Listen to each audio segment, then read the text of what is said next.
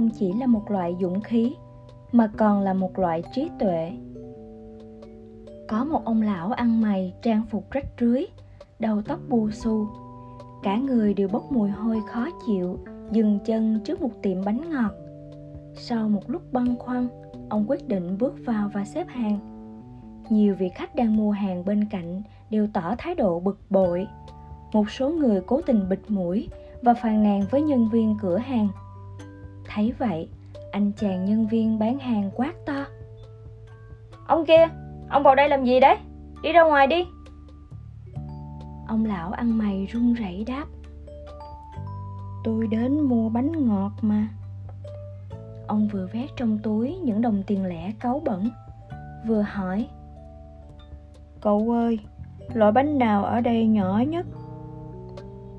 Đúng lúc này thì ông chủ tiệm bánh bước nhanh ra ngoài ông ta niềm nở, lấy từ trong tủ kính ra một chiếc bánh ngọt nhỏ xinh, đặt vào trong hộp, gói ghém cẩn thận rồi đưa cho ông lão. Sau khi nhận số tiền thanh toán từ ông lão ăn mày, chủ tiệm niềm nở tiễn ông lão ra ngoài cửa. Sau đó, ông chủ cúi gặp người và nói, cảm ơn quý khách đã chiếu cố mua hàng. Hoan nghênh quý khách lần sau lại tới ông lão cầm chiếc bánh trên tay, nét mặt thể hiện rõ vẻ kinh ngạc. Có lẽ rất lâu rồi, ông lão chưa được ai đó đối xử tôn trọng như vậy. Ông lão cười vui vẻ, rồi quay người rời đi. Cháu trai của ông chủ tiệm bánh cũng có mặt và chứng kiến toàn bộ sự việc. Cậu vô cùng thắc mắc nên gặng hỏi. Ông nội sao ông lại niềm nở với ông lão ăn mày đó như vậy à ông ta có gì đặc biệt sao? Ông chủ tiệm bánh mỉm cười, nói, điều đặc biệt nhất chính là ông ấy là một khách hàng của chúng ta. Ông ấy đã phải chờ đợi rất lâu, chịu rất nhiều vất vả mới tích góp được những đồng tiền ấy.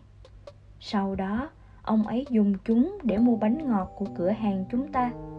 Sự ưu ái ấy không xứng đáng để chúng ta niềm nở với khách hàng của mình hay sao?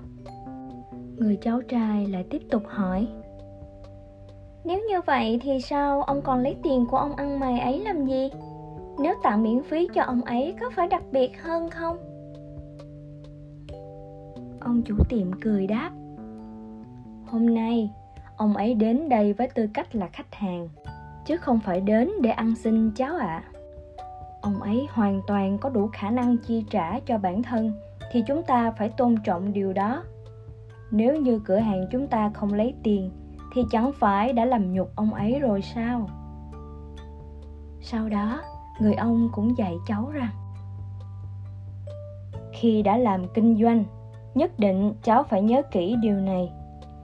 Hãy tôn trọng từng khách hàng, bất kể họ là ai, ngay cả đó là một người ăn mày bởi tất thảy những thứ chúng ta có được ngày hôm nay đều là do khách hàng mang lại.